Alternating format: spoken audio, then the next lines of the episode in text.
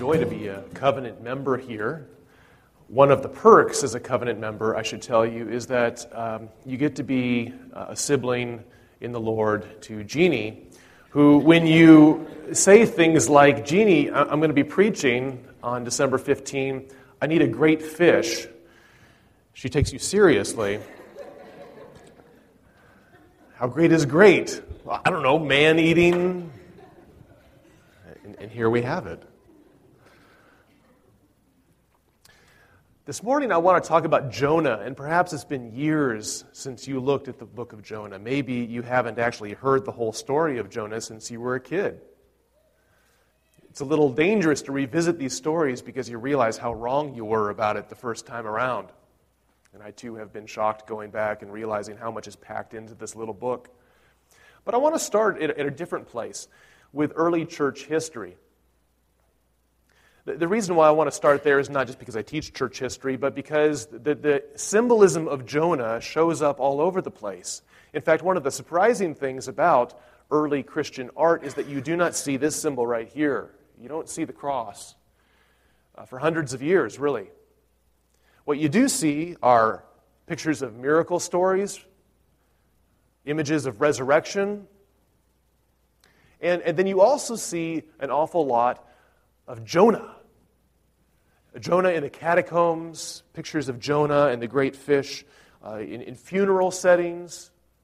And in fact, I want to show you a few because they're, they're, they're fairly dramatic. If you back up one, here are some marble statues, and you can see this beast really swallowing Jonah, regurgitating him, Jonah kind of has the touchdown thing going on coming out of the mouth. if you go to the next one, you see this in the catacombs. Again, a kind of leviathan, a sea monster, vomiting out Jonah. The next one is similar. This one, harder to see, but Jonah is being swallowed up by the great fish. This is all third century, you know, 200s. Uh, the next one, Jonah coming out of the mouth of this great fish. And it's not just that he's being burped up here. I mean, he's, he's celebrating, he's praising the Lord. The next one,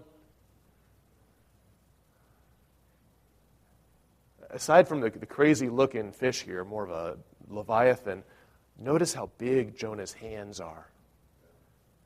Uh, hands to praise hands to, to pray, hands to help others, perhaps. Next one.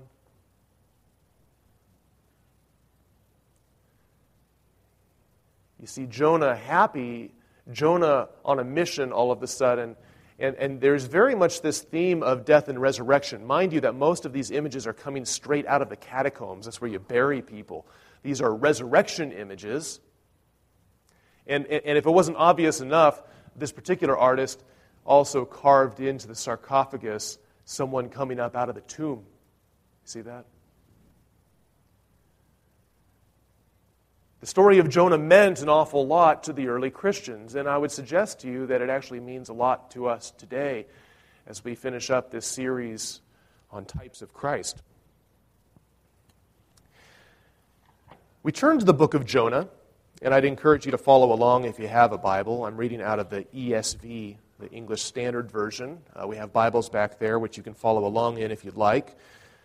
In those particular Pew Bibles, it's page 774.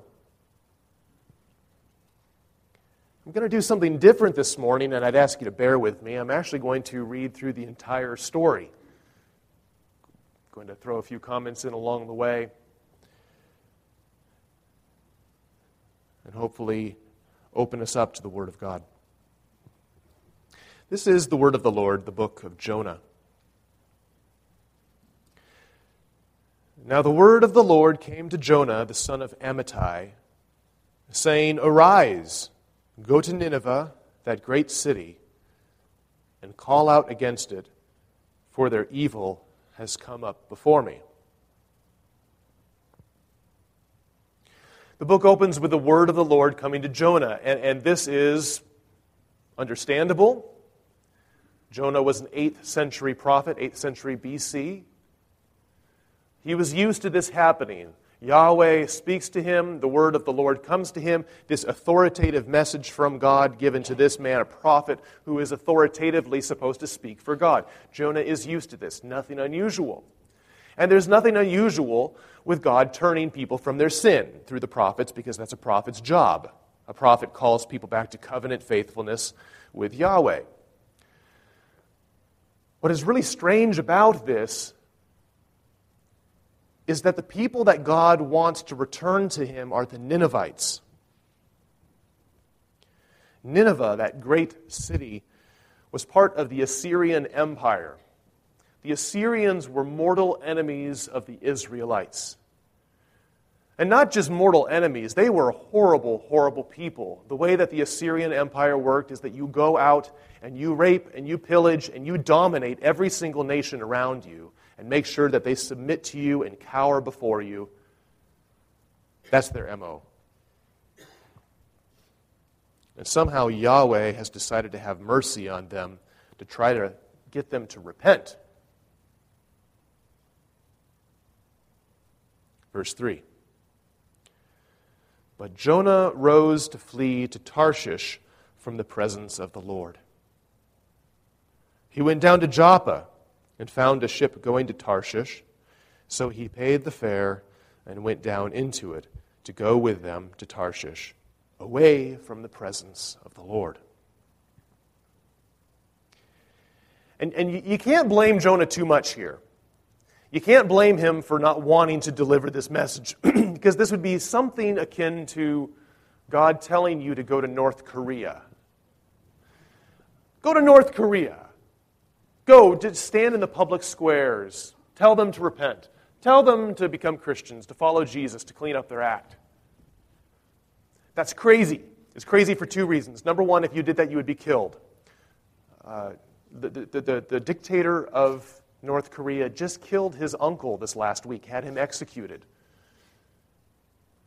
And, and I guarantee you that, that, uh, that you will be killed too, speaking in earthly terms, if you go and you preach Jesus Christ there. You will be executed. The second reason why it's crazy is this why bother? I mean, the, the, North Koreans are so wicked. They are so entrenched in this dictatorship. Just, just let it work itself out. Uh, that, that's kind of the feeling. Just speaking from the flesh, that's how I feel. Just, you know, let them destroy themselves, and maybe when they're destroyed, then, then they'll come around. And Jonah must be feeling this way too. The Ninevites really are arch enemies? No. No, let them destroy themselves. And so he goes down to Joppa to try to flee from the presence of the Lord. And you might be saying, well, this is kind of stupid. You can't get away from God, right? But there is some logic to this. Yahweh's presence was said to reside in Israel, specifically in Jerusalem, specifically in the temple. So Jonah wants to get away from God, so he tries to distance himself from the epicenter of God's presence. And in fact, you can see this on the map. If we go to this next slide, you'll see that Nineveh is kind of up there to the, the northeast of Israel. And Jonah heads south down to Joppa, and he gets on a ship to Tarshish. Now, some scholars say that Tarshish may have been ancient Tarsus, so that would be a little bit closer. But most suggest that Tarshish was this distant port city in modern day Spain. And you can see one person's calculation Tarshish is exactly 2,694 miles from Nineveh. Jonah is eager to get away from his mission. He does not want to do this mission trip. He is rejecting this assignment and pretty dramatically. Get me on a ship to Tarshish. But, verse 4 the Lord hurled a great wind upon the sea and there was a mighty tempest on the sea, so that the ship threatened to break up. Then the mariners were afraid, and each cried out to his God. You know, they're, they're not Israelites, they're pagans. And they hurled the cargo that was in the ship into the sea to lighten it for them. But Jonah had gone down into the inner part of the ship and had lain down and was fast asleep. So the captain came and said to him, What do you mean, you sleeper? Arise, call out to your God. Perhaps the God will give a thought to us that we may not perish. Amazing, these irreligious pagans are the most religious ones. And they're rebuking Jonah, who is trying to get away from the presence of the Lord. He is doing everything he can to die, to get away, to somehow not have to deal with this God who is his life, but nevertheless is making his life so difficult. Jonah is trying to get away, and, and, and, and it makes me think we're doing the very same things today, aren't we? Maybe we're not fast asleep in the bottom of a ship, but today are we not tempted with alcohol? Running away through alcoholism? Running away through prescription pills? Running away through video games or television, running away through, through, through workaholism, and we think that we can work 60 or 70 hours a week and somehow it, it'll just kind of all work. Am I getting too personal here? Because when you do all that stuff, then you don't have to think about God and you don't have to think about your life in relation to God. And you know, it's not always easy to be faithful. It's not easy to live in the presence of God. It, it, it is the greatest joy, but it is also not easy sometimes, especially when God asks you to do these difficult things. Verse 7. And they, the mariners, said to one another, Come, let us cast lots, that we may know on whose account this evil has come upon us. So they cast lots and the lot fell on Jonah. Then they said to him, Tell us on whose account this evil has come upon us. What is your occupation? And where do you come from? What is your country? And of what people are you? And he said to them, I am a Hebrew, and I fear the Lord, the God of heaven, who made the sea and the dry land. Then the men were exceedingly afraid and said to him, What is this that you have done? For the men knew that he was fleeing from the presence of the Lord, because he had told them. Then they said to him, What shall we do to you that the sea may quiet down for us? For the sea grew more and more tempestuous, and he said to them, Pick me up and hurl me into the sea. Then the sea will quiet down for you for I know it is because of me that this great tempest has come upon you. Nevertheless, the men rowed hard to get back to dry land, but they could not, for the, tea, the sea grew more and more tempestuous against them.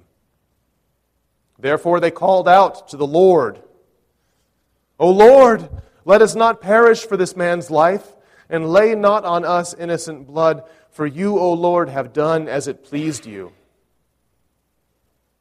So they picked up Jonah and hurled him into the sea, the sea ceased from its raging. Then the men feared the Lord exceedingly, and they offered a sacrifice to the Lord and made vows.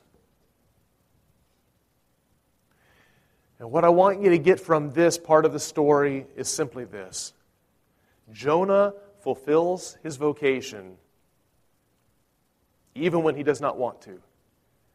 He has turned sinners from their sin. He has, through his own life, preached Yahweh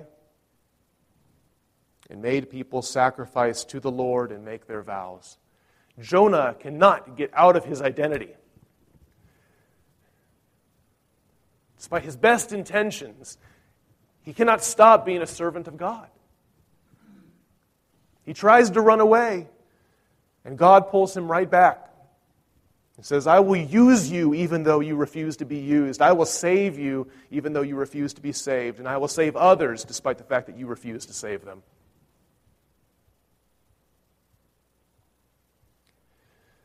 Verse 17 And the Lord appointed a great fish to swallow up Jonah. And Jonah was in the belly of the fish three days and three nights. You know, and uh, scientists and historians have said, is it even possible that a fish can swallow up a man? Uh, you know, they forget that historically there are actually examples of fish swallowing up people. There's a case from the 19th century in which a sailor was actually rescued from the belly of a fish. He was bleached, he stunk, but he was alive. Uh, this stuff has happened, but, but I'm not saying it's probable that, that a prophet would be cast overboard and swallowed up by a great fish. No, it's exceedingly rare. It's a miracle, in fact. Notice how it says that the Lord appointed a great fish to swallow up Jonah. This is God's doing. And Jonah was in the belly of the fish for three days, three nights. Is this a good thing or a bad thing for Jonah? Yeah, think about that one.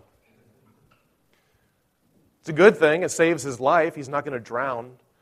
But what does Jonah want? I mean, what does he want more than anything at that point? He just wants to die.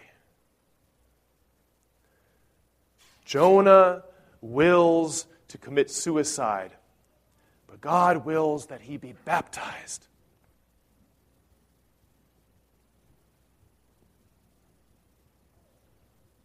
Chapter 2, verse 1. Then Jonah prayed to the Lord his God from the belly of the fish, saying, I called out to the Lord out of my distress, and he answered me. Out of the belly of Sheol I cried, For you heard my voice, for you cast me into the deep, into the heart of the sea. And the floods surrounded me. All your waves and your billows passed over me. Then I said, I am driven away from your sight. Yet I shall again look upon your holy temple. The waters closed in over me to take up my life. The deep surrounded me. Weeds were wrapped around my head at the roots of the mountains. I went down to the land whose bars closed upon me forever. Do you hear all the death language?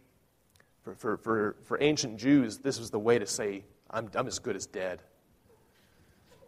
The belly of Sheol.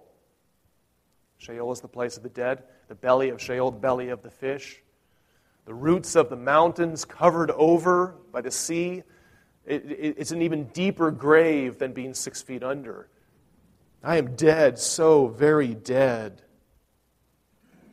Yet, verse 6, you brought up my life from the pit, O Lord my God.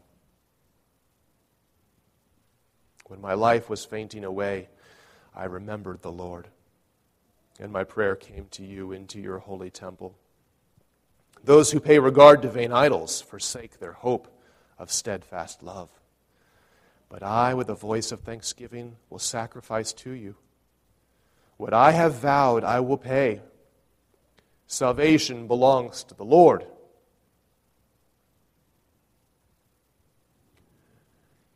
Jonah in the belly of the fish, the belly of this whale, it's hard to know how to translate this.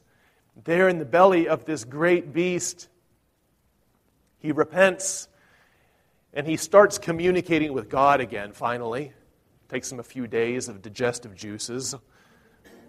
He says, God, I will remember you now. I will speak to you. And, and more than that, I will fulfill my vows. I will speak to others.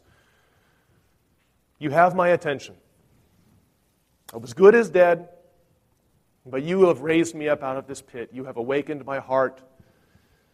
You have given me life, and therefore I will be the man you want me to be.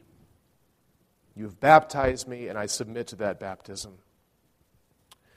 And, 2 verse 10, and the Lord spoke to the fish, and it vomited Jonah out upon the dry land.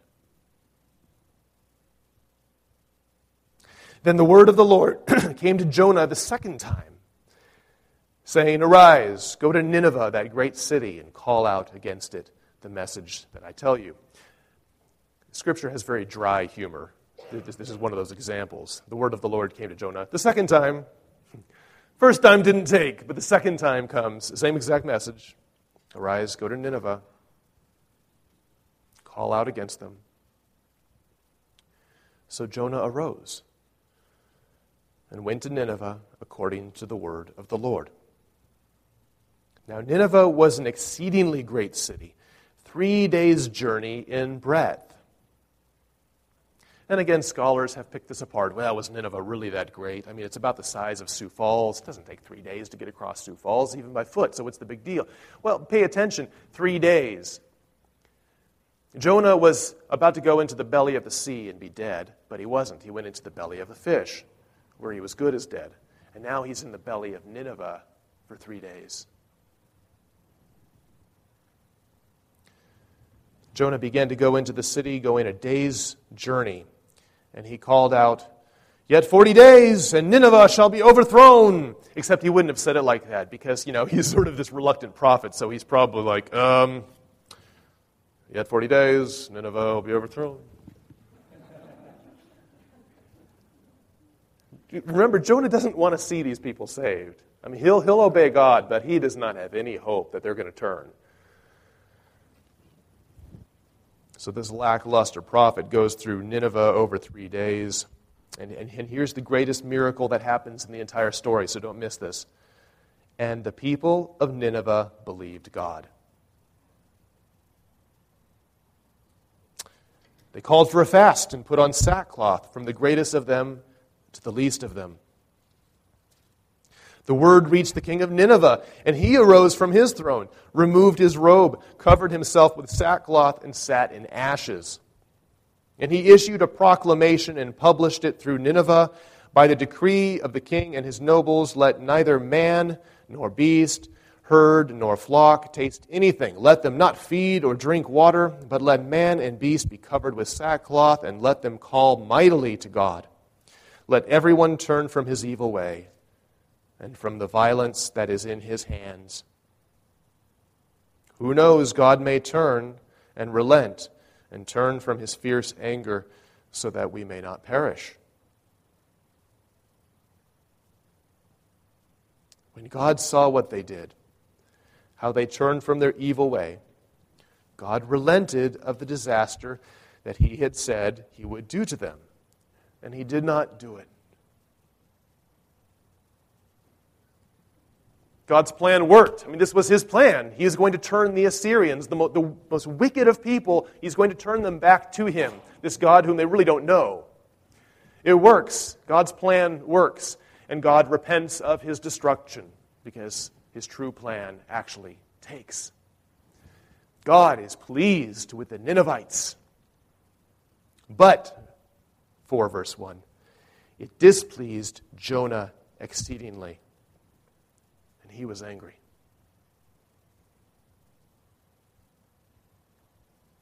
And he prayed to the Lord, and he said, Oh Lord, is not this what I said when I was yet in my country? That is why I made haste to, feed, to flee to Tarshish, for I knew that you are a gracious God and merciful, slow to anger and abounding in steadfast love, and relenting from disaster. Therefore, now, O Lord, please take my life from me, for it is better for me to die than to live. And the Lord said, Do you do well to be angry?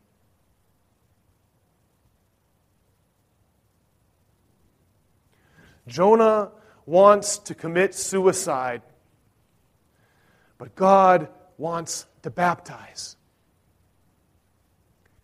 Jonah wants to flee from the presence of the Lord. He wants to, to, do his own thing. He wants to identify himself. In fact, he even wants to identify God, but he can't, and he knows this, and he's angry about it.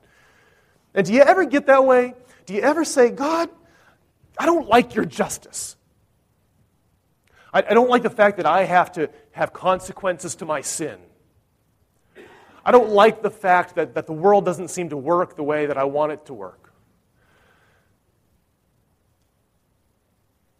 And some people don't come to Christ. They don't come, they don't come to God at all because they're angry about something. Something terrible happens to them. They see something terrible and they say, mm, No, I'm, not, I'm just not going to follow that God. Or perhaps they hear God say to them, you, you must repent of your sin if you're going to come to me. You have to become a new person. And they say, mm, No thanks. Or they hear that Jesus Christ will come back someday to judge the living and the dead, that the dead will be raised and that he will judge the dead.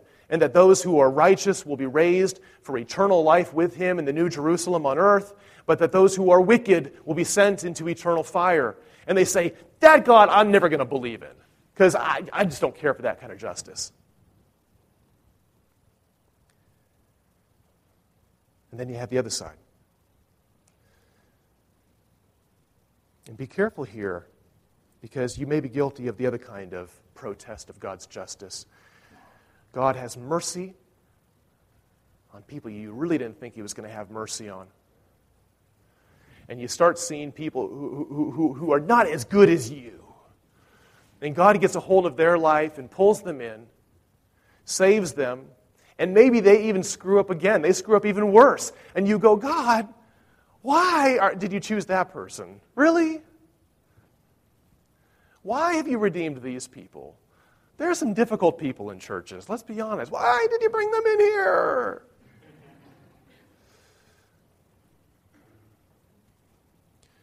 And God's justice is actually his freedom to not punish people, to forgive their sins in Christ, to redeem them, even though they're honestly difficult folks. And we grumble to God about that. And that's exactly where Jonah is. He's not happy that he's being, you know, hounded by God, and he's not happy that he's being hounded by God to go save a people who are so clearly wicked. And God's, God's covenant faithfulness is supposed to be directed towards the Jews, towards the Israelites. It's not supposed to be directed to the Gentiles, and not these Gentiles. But Yahweh abounds in steadfast love, He relents from disaster. And the Lord, who is free to be good and is good in his freedom, asks, Do you do well to be angry? Verse 5 Jonah went out of the city and sat to the east of the city and made a booth for himself there. He sat under it in the shade till he should see what would become of the city. Because he's still holding out hope. Come on, I know fire is going to come from heaven. It's only a matter of time. It, it was, by the way. Did you know this? The Ninevites eventually were destroyed. Because of their wickedness, they turned back and they were destroyed. Read the, read the book of Nahum.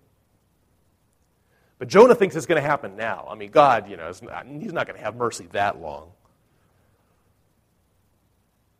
He's watching in verse 6. Now the Lord God appointed a plant and made it come up over Jonah that it might be a shade over his head to save him from his discomfort. So Jonah was exceedingly glad because of his plant. But when dawn came up the next day, God appointed a worm that attacked the plant so that it withered. When the sun rose, God appointed a scorching east wind, and the sun beat down on the head of Jonah so that he was faint, and he asked that he might die, and said, It is better for me to die than to live.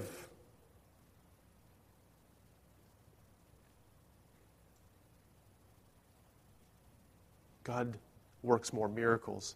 He, remember, He appointed the great fish. And now He appoints this miraculous plant to grow over Jonah, gives Jonah joy. And then God miraculously appoints the plant to die, just like that. And then appoints the sun and the wind to go and beat down on Jonah. God is appointing all these things for Jonah. Why? Because he wants to baptize Jonah. He wants to save Jonah from his sin. This is not God being nice or mean to Jonah. It's something much more sophisticated, much deeper than that. God has appointed this for Jonah. He has appointed Jonah. Is Jonah going to get it?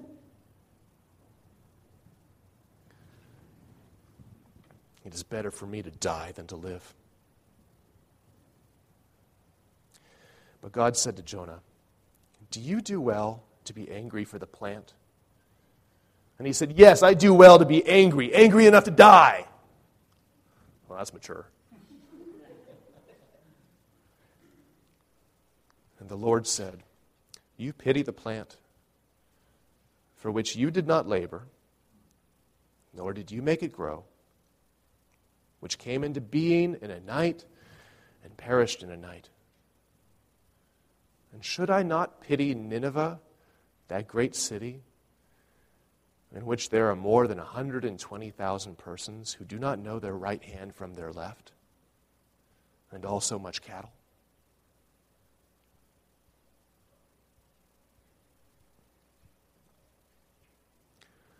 And we end with this awkward question given to Jonah.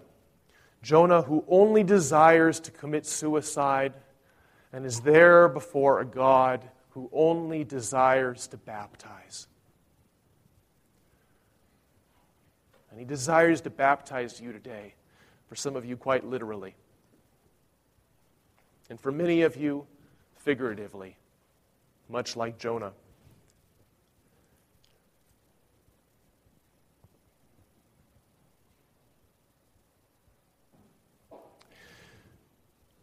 Is it not the case that we desire to identify ourselves? We want to be our own people. We want to say, My decisions make me who I am. I'm going to go out this Christmas and buy stuff because when I buy stuff, it identifies me according to my own terms. Are we not the ones who say we're going to celebrate Christmas the way we want to celebrate it because that, that's just who I am? I'm going to make my own holiday. And do we not make these decisions about our lives to say, you know what? I'm my own man, I'm my own woman. But what is God's answer to us? He tells us, You are not free to define yourself. You are not free to make yourself, you Americans.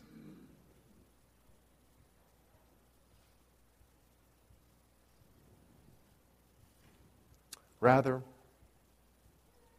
I will save you. I will save you from yourself. And there in the belly of the fish, you will be saved. Your hearts will turn back to God. Your righteousness will be restored. And when that fish pukes you up onto the shore, you will have a mission.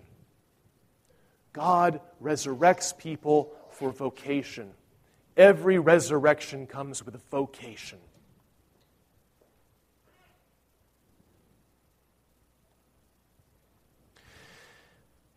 In this series, we've been looking at ways in which the Old Testament has types of Christ, that is, shadows which foreshadow Jesus Christ. It's all throughout the scriptures. And, and you may be thinking this well, Jonah is obviously a type of Christ. Jonah is the one who is thrown overboard as a sacrifice to save others. Jonah is swallowed up into the fish and is there for three days, three nights, that three motif. Ah, and even Jesus says, I will give them this miracle. I will give them the sign of Jonah. Even Jesus claims this as, as a kind of story for himself. And the sign of Jonah is after three days, he will be raised from the dead, right? So Jonah is a kind of type of Christ. But I would suggest to you this maybe the better type of Christ the clearer type of Christ is not Jonah, it is the great fish. Because Jonah is the one running from the presence of the Lord. Jonah is Israel. Jonah is us. But Jesus is the one who saves. Jesus is the one who is appointed by God to deliver. Jesus is the one who is that great ichthus, that great fish who comes and swallows us up in baptism and gives us our justification and gives us our sancti- sanctification and even gives us our vocation. He sets us out on mission. It is Jesus who is able to go through the waters of death, and that's what water means in the Old Testament. It's death. We're talking the, the waters of chaos in Genesis, the flood. Jesus goes through death. Death cannot hurt him. Jesus goes through to swallow you up to save your life and to spit you back up on the shore in the right direction. Give thanks to Him that He is that great fish for us.